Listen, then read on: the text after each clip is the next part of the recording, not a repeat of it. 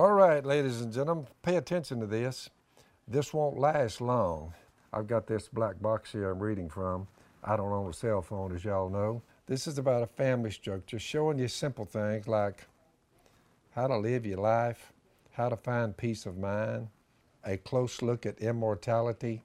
Our family has branched out from there, and it includes people like Mark Levin, the old great one, and a Glenn Beck, some of those guys. You can get hooked up with them too at the same time. So you'll have the podcast that we're fixing to do, Unashamed. Me roaming around in the woods down here, pandemic or no pandemic. It's 30 bucks off, 69 bucks for a whole year. Look, it's $3 or $4 or $5 an episode, for crying out loud. Yeah, what you look for on this black box is blazetv.com/unashamed. You can get hooked up with us, and together we'll make the world a better place. I am unashamed. What about you? I thought I had my hair up, but I don't. I had we did one, I had my hair under my cap, and people were like, "Why'd you cut all your hair off?" I was like, "It was up under my hat." They're not used. That's your golf, and that's your golf move. You hide your hair. Yeah, well, you can't look. If you don't do that, every time you turn back, my hair goes in my face. Yeah, which is never good. Yeah. So I talked about hair yesterday. I had my opening. I had a little bit. Sometimes I like to. Yeah, I watched it. Yeah. So you know what I realized yesterday is that you're getting a lot of your material and your bad jokes are coming from this podcast, which is kind of weird. He had some horrific jokes yesterday. Yeah, who's that? Al. Yeah, they were so horrific that my phone was lit up with all the people saying "laugh out loud" funny, because I mainly threw Jason of the bus. Yeah, it was all at my expense. he did what I do to Willie. So what we did that. So we're doing this live stream is kind of how we're having to roll now because of the pandemic, so we can't meet. You're in the same boat because normally you speak, and so Jace and Missy and our little worship crew, they've come up with a lot of really creative ways to record worship, which has been really interesting. I mean, man, they found it's kind of watching the evolution of this way they're doing it, and I look forward to watching it. Well, what happened was we started off, we just rented the studio because a lot of what we're doing is a cappella. And look, there's no place to hide when you're singing a cappella. I mean, trust me. You either got it or you don't. All you have to do is record yourself in a shower, and you'll realize that you need a studio and some an auto-tuner. Some lessons. You don't have to give me a lesson on who can sing and who cannot sing. I can't sing. Well, it reminded me, because we grew up in a cappella church. Obviously, we were Wiseview Road, but we also were a part of a little small church out here that you and some other people started. And so I had just come back, I was a prodigal son, came back home. And so they said, well, you might carry a tune. You be the song leader. So nobody else really volunteered for the job. I was like, okay. So it was just kind of more getting it started. The problem was we had a little small church. There's probably, 40 of us.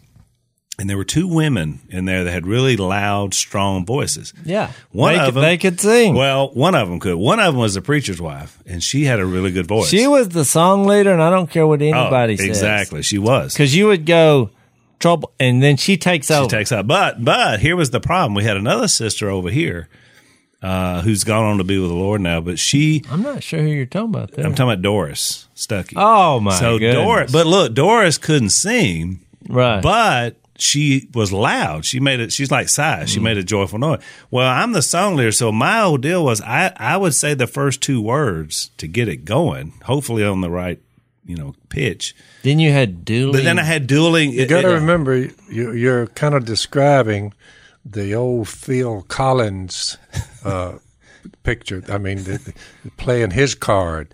Phil Collins says he wrote a song. I can't sing. I can't dance, but I'm just standing here selling everything.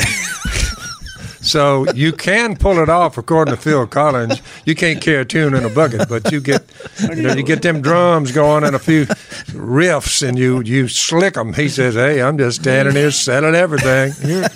Your knowledge of culture at the ready never ceases to amaze me.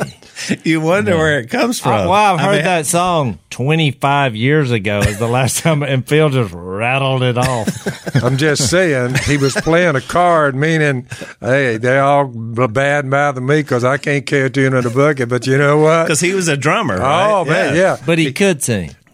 Well, he was just saying in the grand scheme of voices, he said, I'm not up there. He was saying, no, I'm not a great singer. Isn't that weird? Look, my wife says that all the time. She's like, well, you know, and she'll say that. I'm like, babe, that's one of the reasons I married you. But she looks at it like, no, I mean, Willie Nelson, Johnny Cash, Bob Dylan, the great Bob Dylan. We took a left turn on that. They're in my league. They just didn't, but they got this persona going. Yeah, that's right. And there you go. Johnny Cash is still one of the most. So you can pull it off. Loved. Phil Collins was saying, "Look, you don't have to." Well, that's what I told Si when Si said he wanted to have a singing career. I said, "Well, Bob Dylan pulled it off. Maybe you'll do it." The baritone that stuck his head out the window in New York City. He was. I mean, he had a voice. You know, and he won awards, but ever so often he sticks his head out the window. And he's quarantined, you know, and he's baritone, you know. You talking about Bob Dylan? No, it's just yesterday. Yesterday, some baritone great.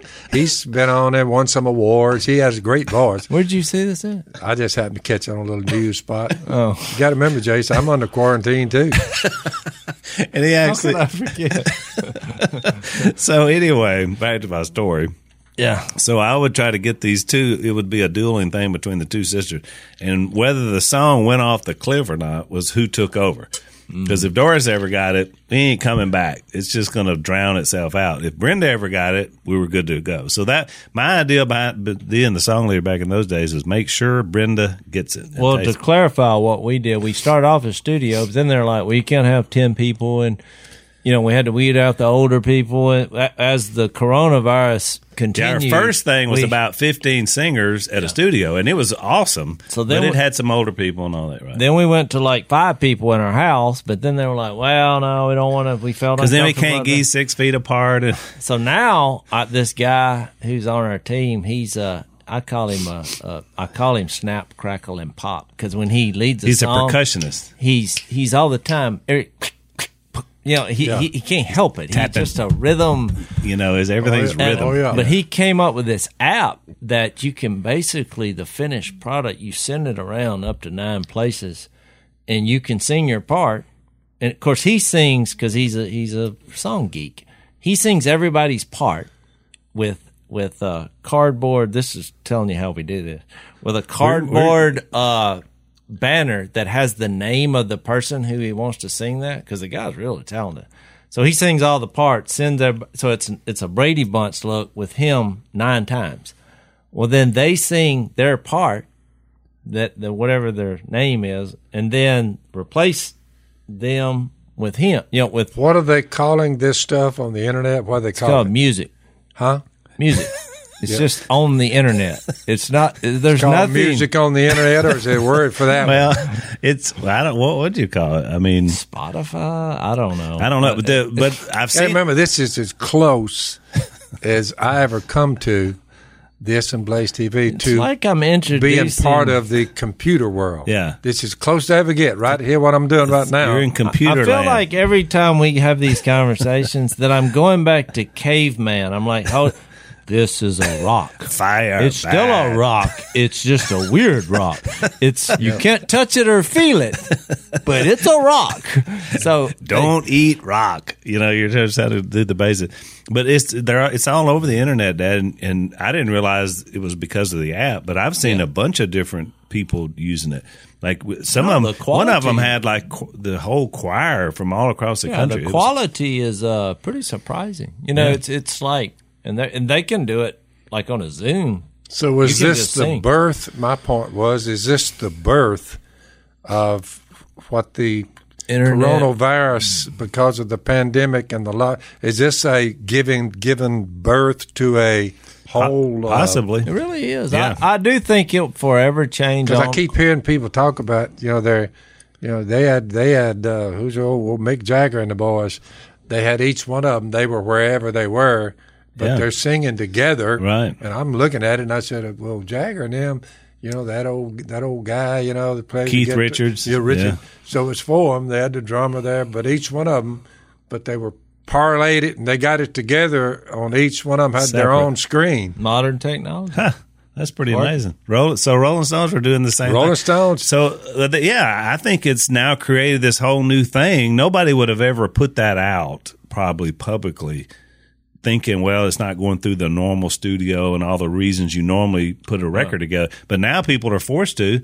And it's actually, you're right, it's good. Yeah. The quality is amazing. So Missy and our crew have been doing awesome. So that's part of our live stream that we're doing. By the way, it's wfrchurch.org. A lot of you I know are checking it out. We see your names popping up on the screen. Which proves how boredom sometimes creates creativity. It really wasn't boredom. It's coming from boredom, all right. We stuck in here, don't have anything. Let's get a sing-a-song together. So that y'all, it sometimes boosts creativity. So you're changing the old saying from necessity is the mother of invention, boredom is the mother of invention. That's what we are dealing with now.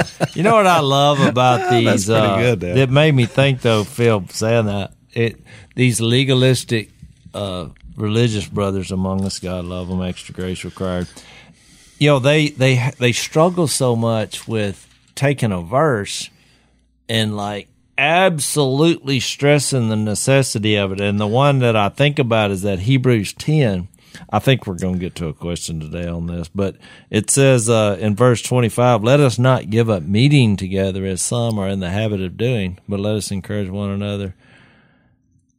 And all the more as you see the day approaching. Well, the legalistic mind, they're having trouble here because that is correct. We're now have established a habit of not meeting together. That's right. And some people are like, so you even see there are some churches that are breaking the law and getting together. I saw one of them yesterday. Yeah. They were meeting, and I thought. We've had some problems in our state. I saw the cop. There was a cop there, and I thought, I wonder if he's telling them, you're not allowed to do this.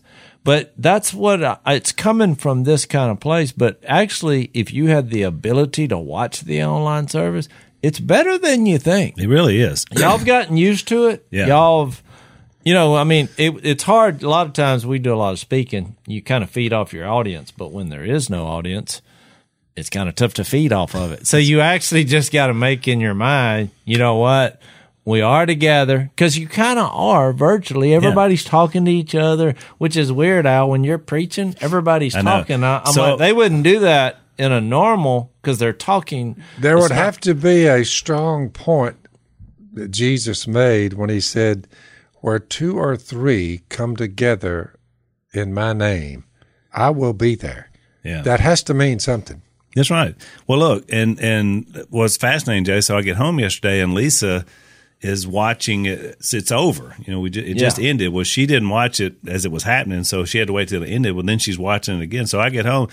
So I'm actually watching the Facebook feed, and I'm seeing what you described, because I just got through preaching to the camera. Well, so I had to defend myself, because I was trying to thumb I was seeing all your comments. So here's the deal. Look, you have all of these, in lieu of the pandemic, all of these edicts. Governors are saying, you can paddle a pirogue out there and do a little fishing, but no outboard motors. You start right there. You can't gather up and over 10 people in one spot. And they go on and on. You can't be church services. That's all gone. You look at all these edicts. I have racked my brain, and you two are a good two to ask this question. I racked my brain, and I thought over the last, during my work life, I'm supposed to be retired here. I'm about three-quarter retired here. So we're doing this. This is where I ended up. But for 56 years, beginning about 16 years old, roughnecking in the oil field at $1.86 an hour. That's a floor hand on a drilling rig.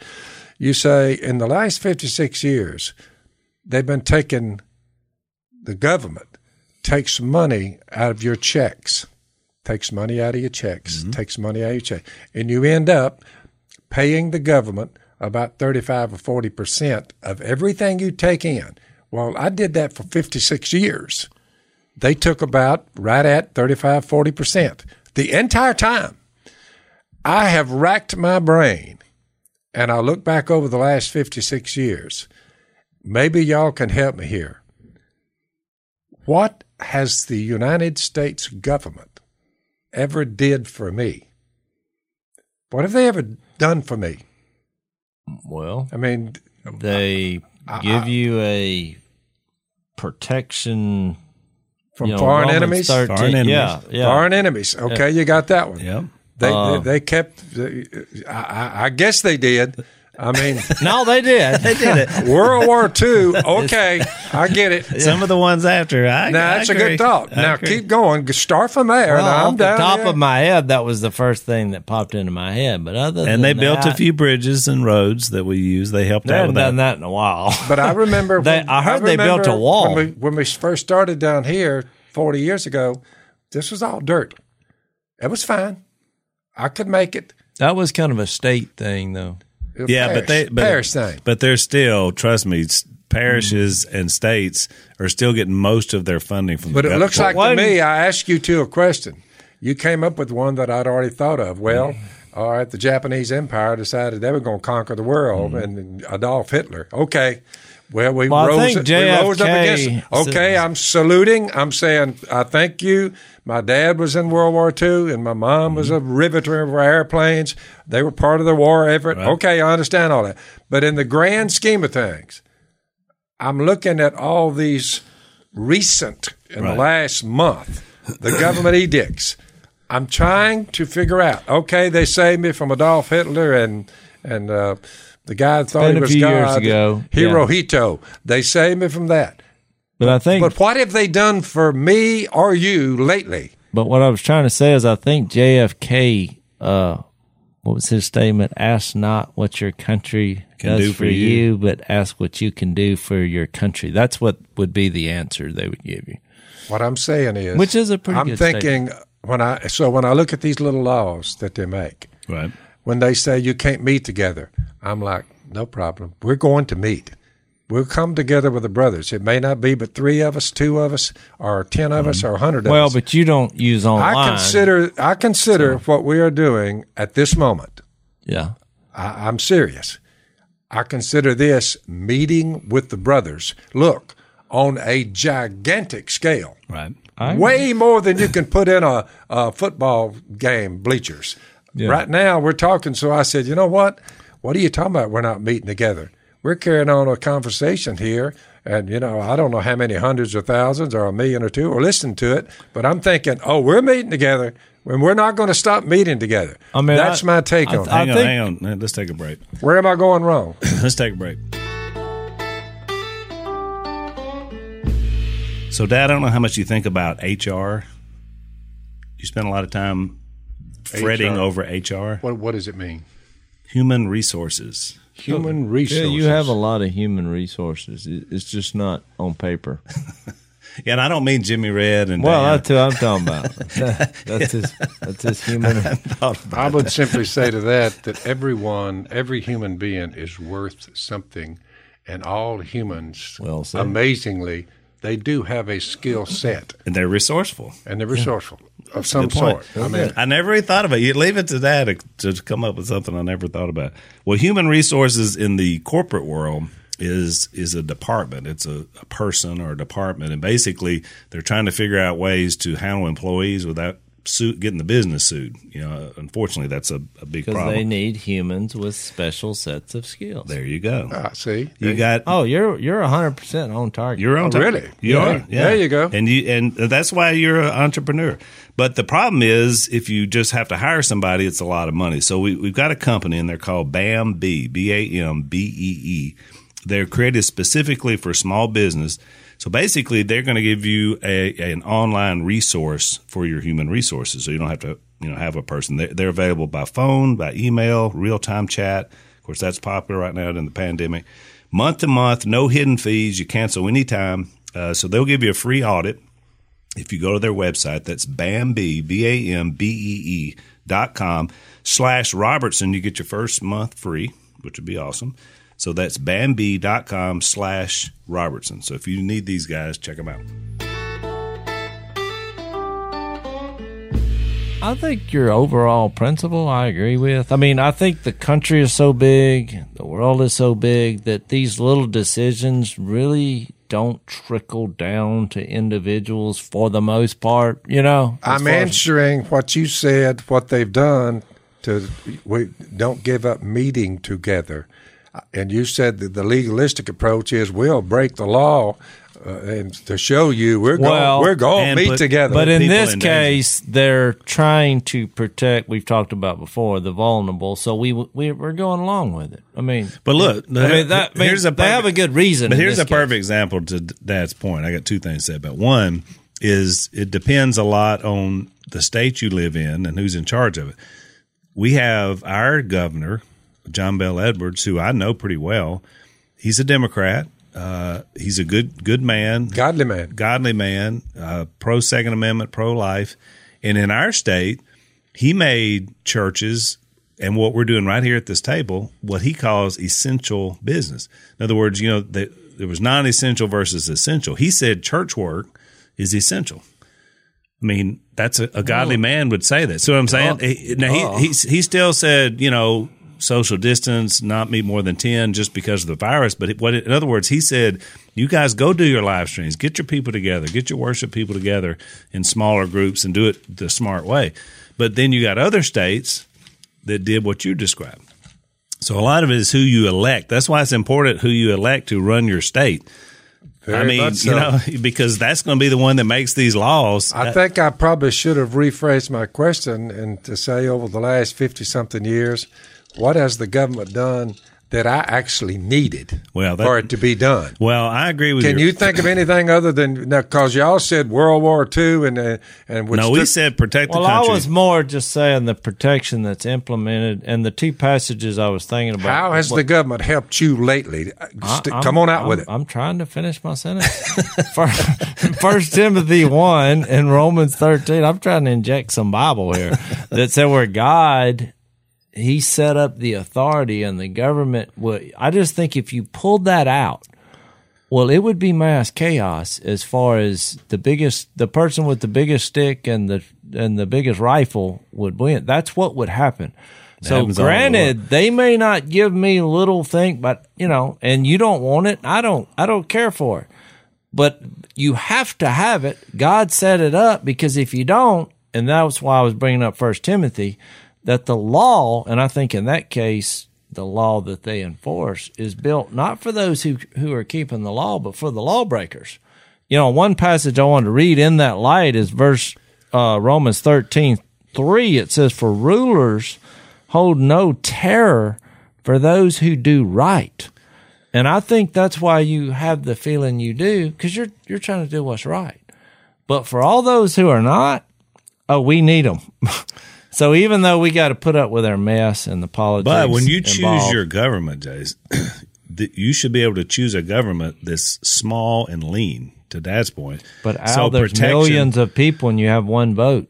Well, right. That's what I'm saying, though. Yeah. That's why we're talking about this, because it's important to realize a lean, small government that understands its purpose is to protect its people and to build infrastructure inside. And after that, that's about it. Everything else we get into, to Dad's point, you're still paying.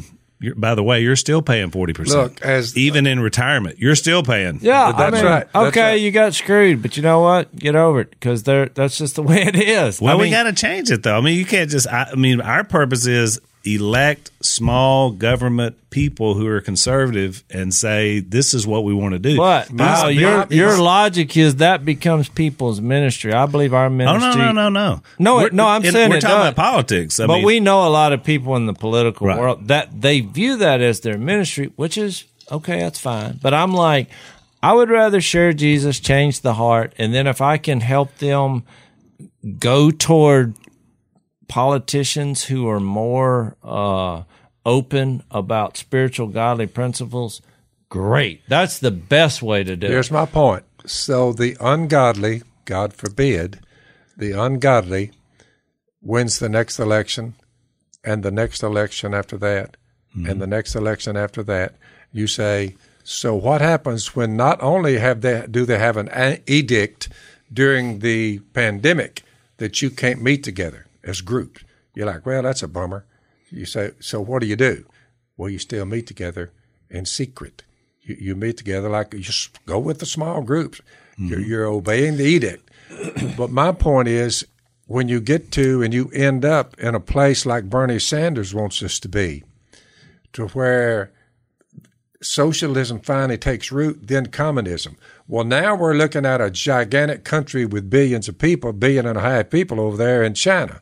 You say it is against the law to practice Christianity in China. Mm-hmm. Oh, they slaughtered them in the 70s. Mao Sei Dung, he slaughtered anybody that had Bible. They burned the Bibles. They were done with Christianity. You say, well, did it stamp it out?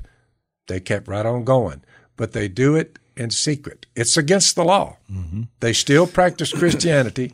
God's still there. There are sons and daughters of God all over Red China. You say, but they don't know how to dig them out of these little places where they meet in secret and they're whispering the scriptures. That's my point. Well, and you know what it would look like, Dad, if you know what it would look like if America went down that road, living in a pandemic where you don't work and you're waiting for the government to send you a check, and then they tell you what you can do, what you can't do, and then they say, that is correct. Call whenever you see your neighbor outside because they're not supposed to be outside. The life we're living right now is what it would look like if we went down that road. My point, though, is— and this is a communist dream we're living in. Yeah. I'm saying when you read the Bible about the government's role, 1 Peter 2, Romans 13— 1 Timothy 1, it seems to, in all those three, if you look at them and read them all, they all have the same theme in common. They're set up for people. They're not really affecting people that's trying to do right because they have all these other qualities. Let's get into, work and provide for your family. But it's set up for the rugged. And so I'm saying, you asked me what my take is, and I'm trying to answer your question. I'm like, the only thing I'm worried about as far as the government is to keep bad people locked up as best as you can, and other, people that are trying to attack us. I ain't worried about the rest of it. So let's take a break. I got an answer for that too. We probably don't think about sheets a lot, except are they clean? Right? What's your take on sheets? I don't like bed sheets, sand, stuff like that, debris. Yeah. But as long as they're fairly clean. You hadn't had kids. Like, I got grandkids now, and so they like to get in the bed eating like a potato chip or something. See, that's a rule. You don't want to find that in your— I've had a rule my whole adult life, no kids in the bed. When they come in, they say, I'm scared. I'm like, there's a couch. I got a couch in my bedroom. I'm like, there's the couch. You're not getting in the bed because that's— I wear flannel.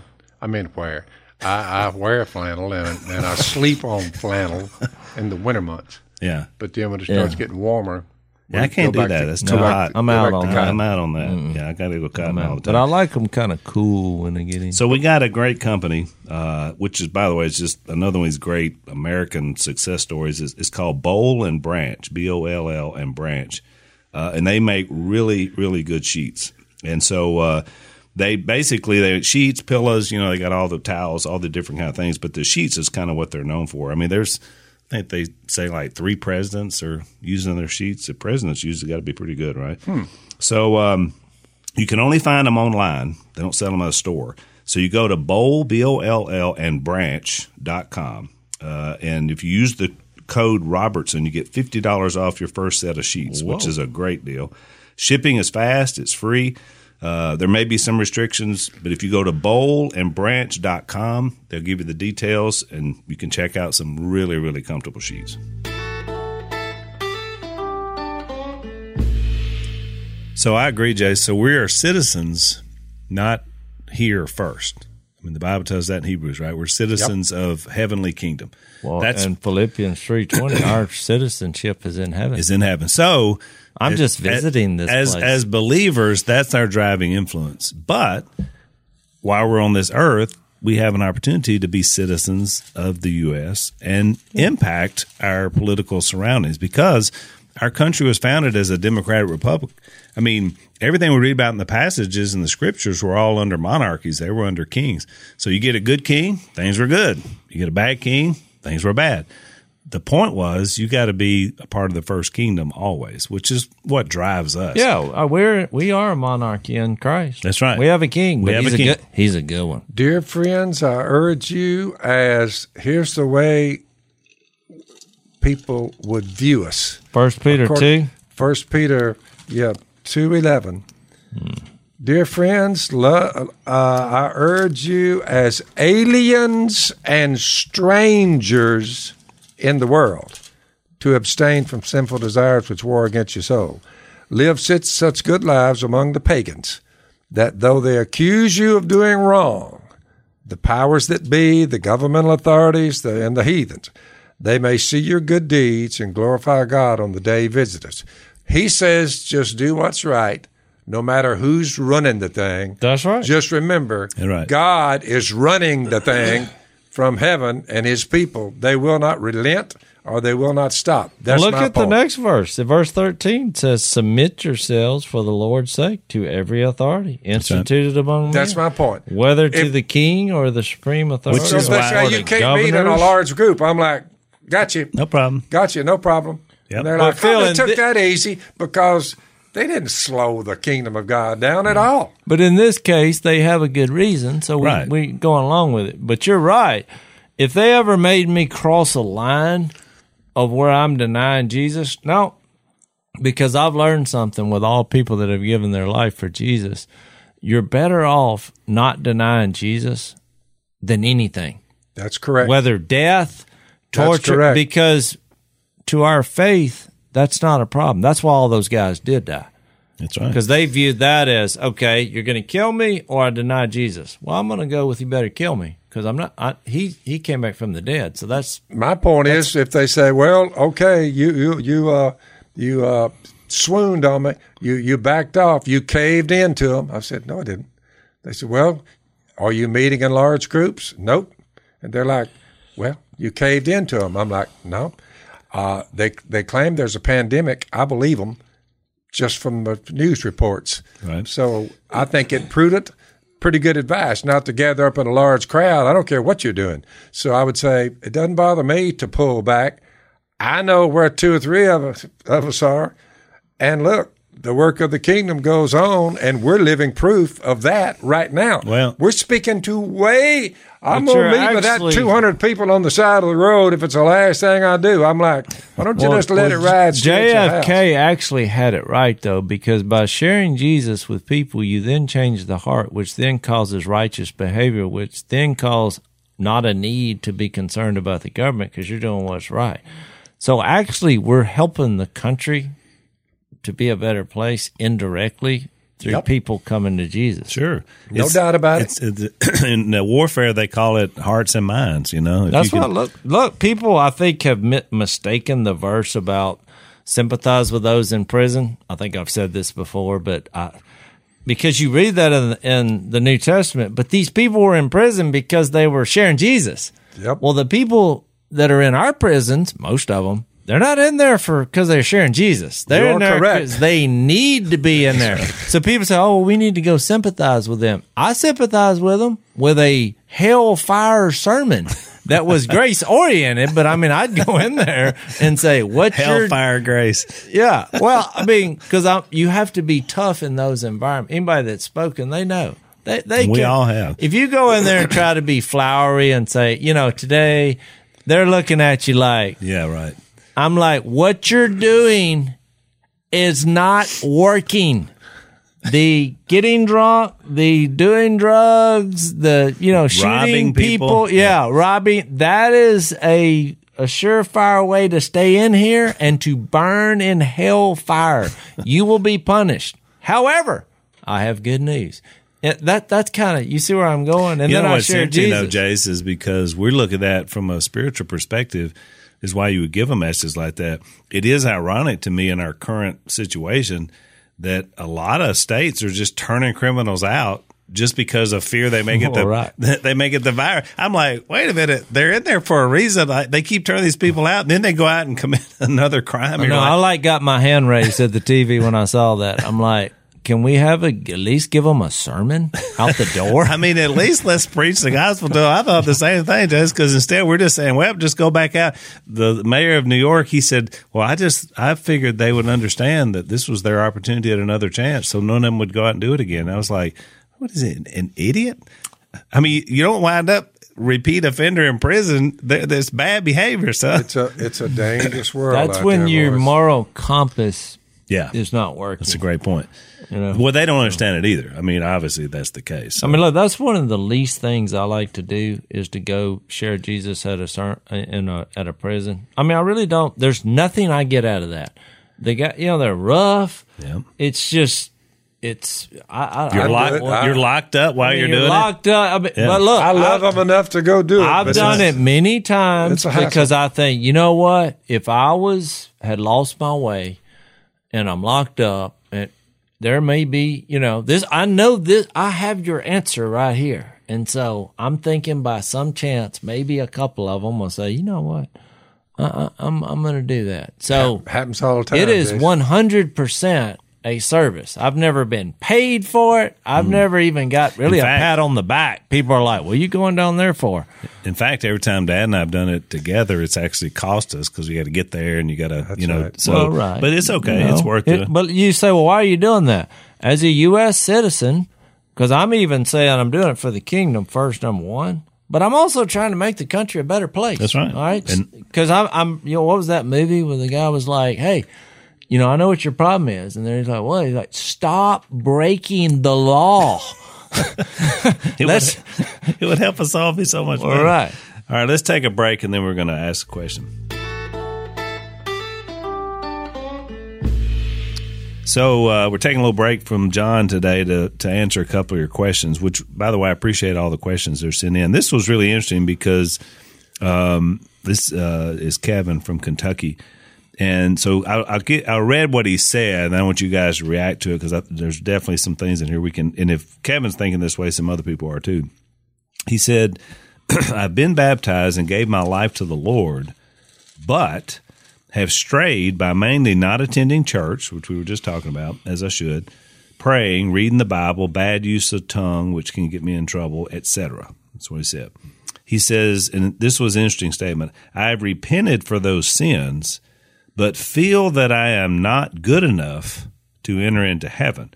What do I need to do to ensure my home is in heaven and that I lead my family and people down the right path? So what would you tell Kevin? I mean, look, my first reaction to that, because I know what we do is when we hear a question like that, my mind immediately goes to a lot of the words and semantics he uses that I think, that's not good. That's not good. That's not good. So instead of pointing each of those out, because I don't want to, embarrass you, I'm like, the first thing you got to do is get into the New Testament and the Word and make sure that your philosophies and the way you're categorizing your condition is true. Because it's like, I mean, one thing I would never do, I would say, I've been baptized and gave my life to the Lord. There's no but after that.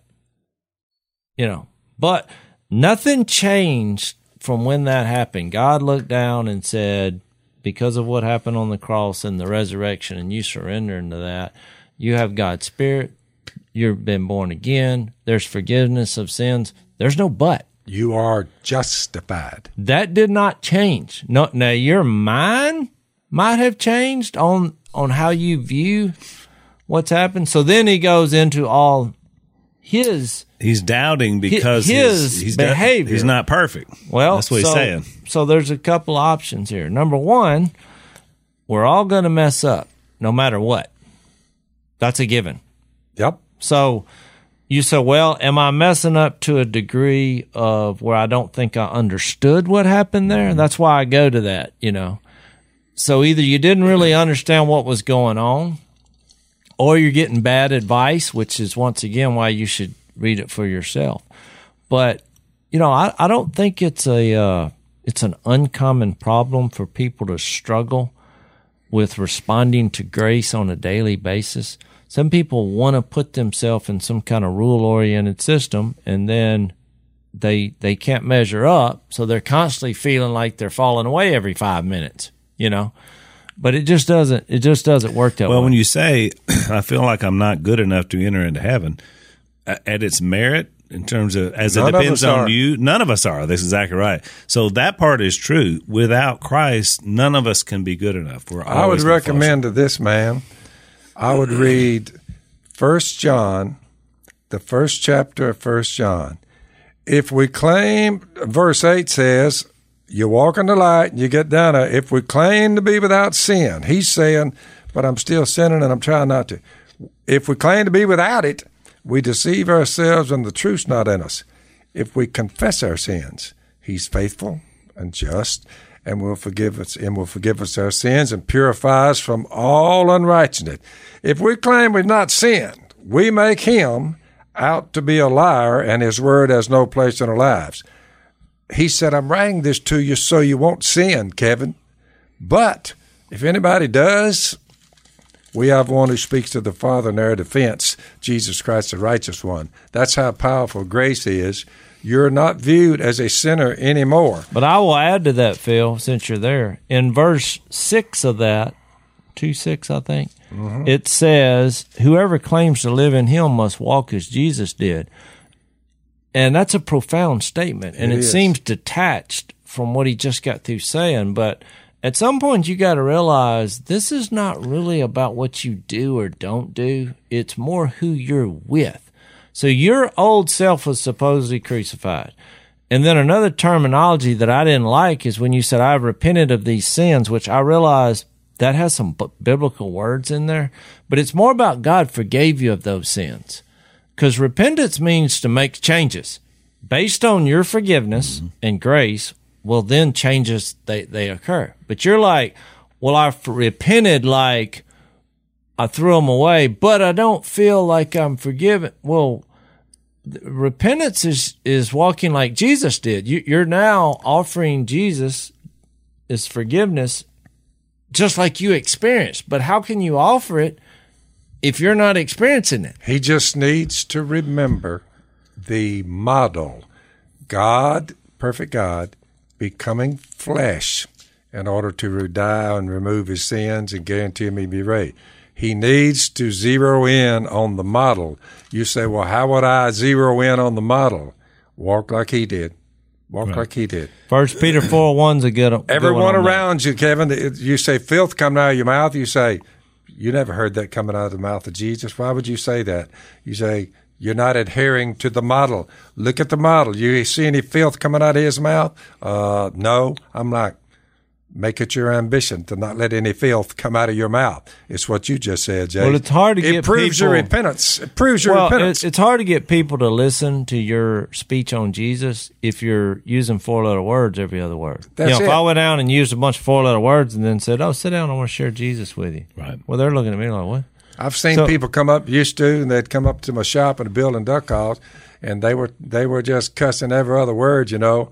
As soon as I started talking about Jesus and the resurrection from the dead and eternal life, listen, they got religion within 30 seconds. They turned from four-letter words to... I do it, and when I'm at a public gathering where there's worldly people, I mean people that are not living like Jesus, and they're drinking or whatever...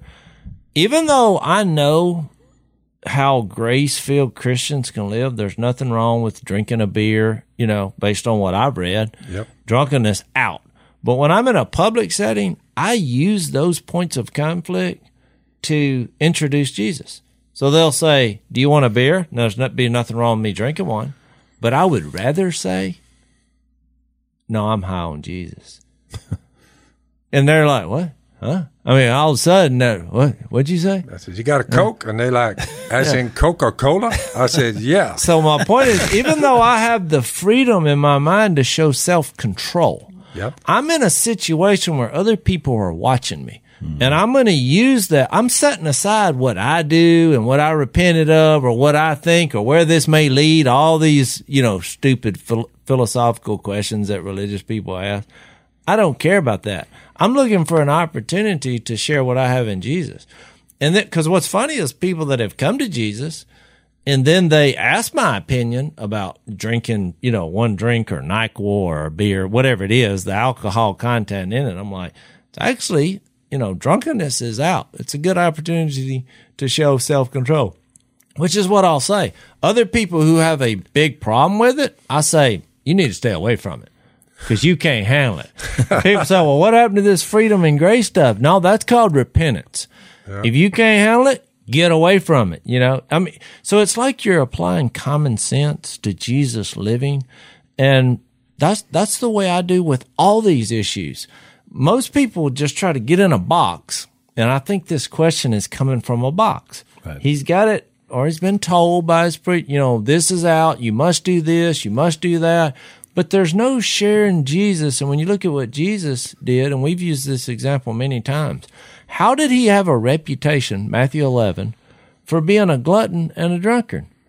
Because he said, Jesus himself said, I came and you called me a glutton and a drunkard. Well, how do you get that reputation? That's a good point. Let's take a break.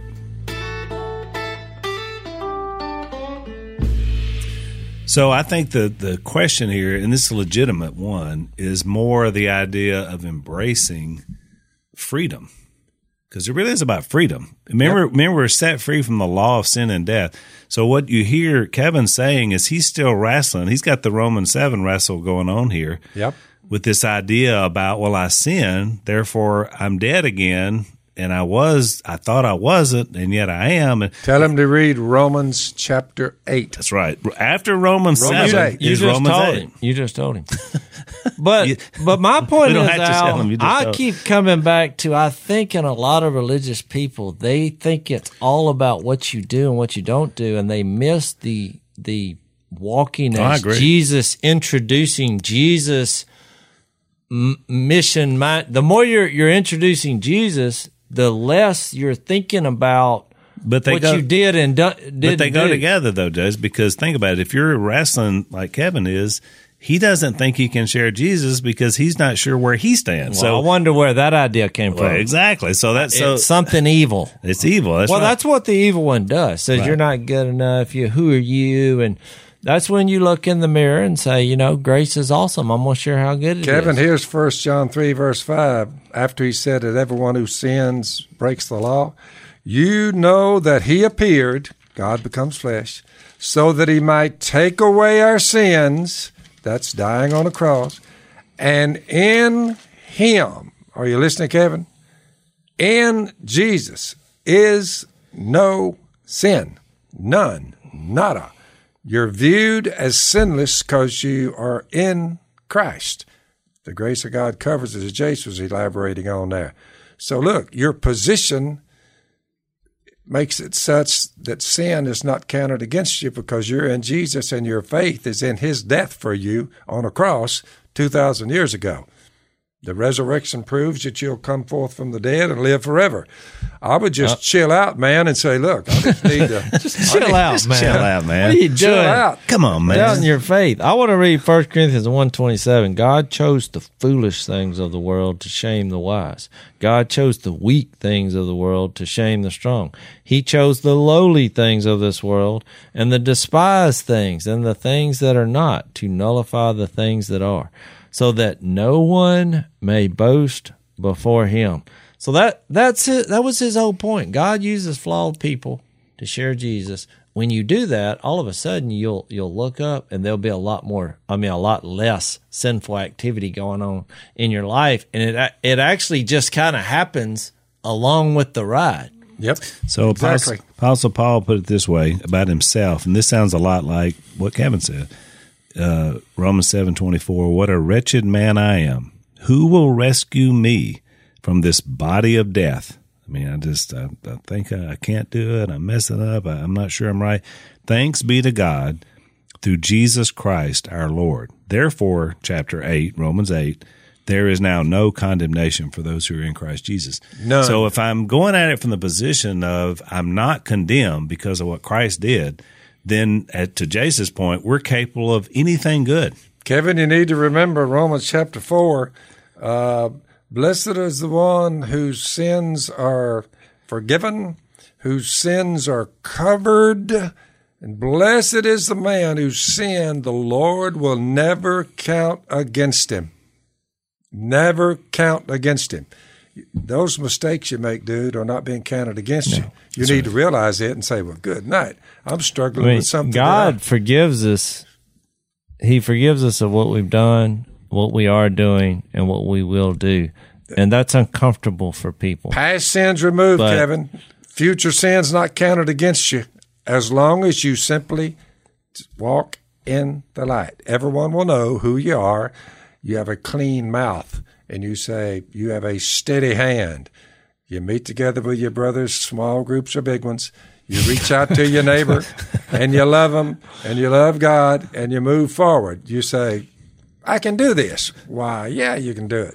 I say we send that to Kevin, and now let's – I want to get some of this sticky chicken I heard. So, sticky chicken is down there on the stove. So, Kevin – thank you for writing in, and so we're not picking on our. We love you, Kevin. Our viewers, yeah, because you're asking questions a lot of people are asking, so we appreciate you doing that. Before we wrap up, I want to remind you about our Unashamed sort of cousin, and I call that In the Woods with Phil. Blaze TV makes it possible for us to do this podcast. Dad also has a show on there, which is a subscription show. Normally it's $99 a year, which is not that much, $7 or $8 a month. Right now, it's $69 a year. So if you go to blazetv.com/Phil or Jace, you can use either one of those codes. Just think, ladies and gentlemen, you have the opportunity to learn how to be viewed as an alien while you're here and a stranger. I'll show you how to do it. A lot of great content. So check that out. It's $69 right now. It's just about over. You can save yourself $30 a year, get more great content from Dad and guests that are on there as well. So thank y'all for being a part of Unashamed. So we're so glad you guys were with us today. You can subscribe on iTunes or Spotify or YouTube or Facebook, and be sure and rate us on iTunes so that other people can know about the podcast.